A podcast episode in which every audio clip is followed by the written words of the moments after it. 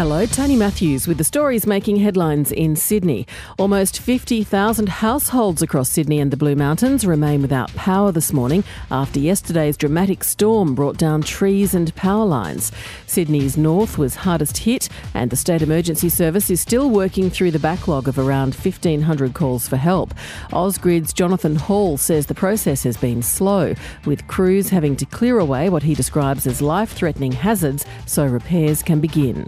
We certainly haven't seen a storm of um, this calibre for a little while, and we would like to thank everyone for their patience as our emergency crews continue that work of getting the lights on. We do know how frustrating uh, it is, and we just want to thank everyone for their patience.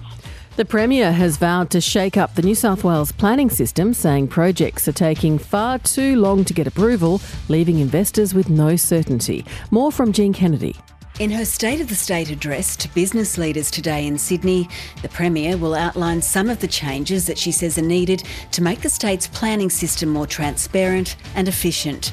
She says some planning proposals are taking years to determine and there are too many layers of bureaucracy, which she describes as unacceptable.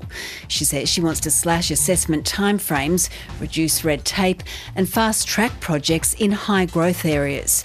The reforms will be introduced over the coming months. A five-year-old girl remains in hospital in a critical condition after being found inside a car north of Newcastle. The girl was airlifted to hospital yesterday afternoon after she was found inside the car parked in the driveway of the family home. Two young sisters were found dead in the back of a hot car last weekend at Logan, south of Brisbane. For more details on those stories, go to A B C News Online.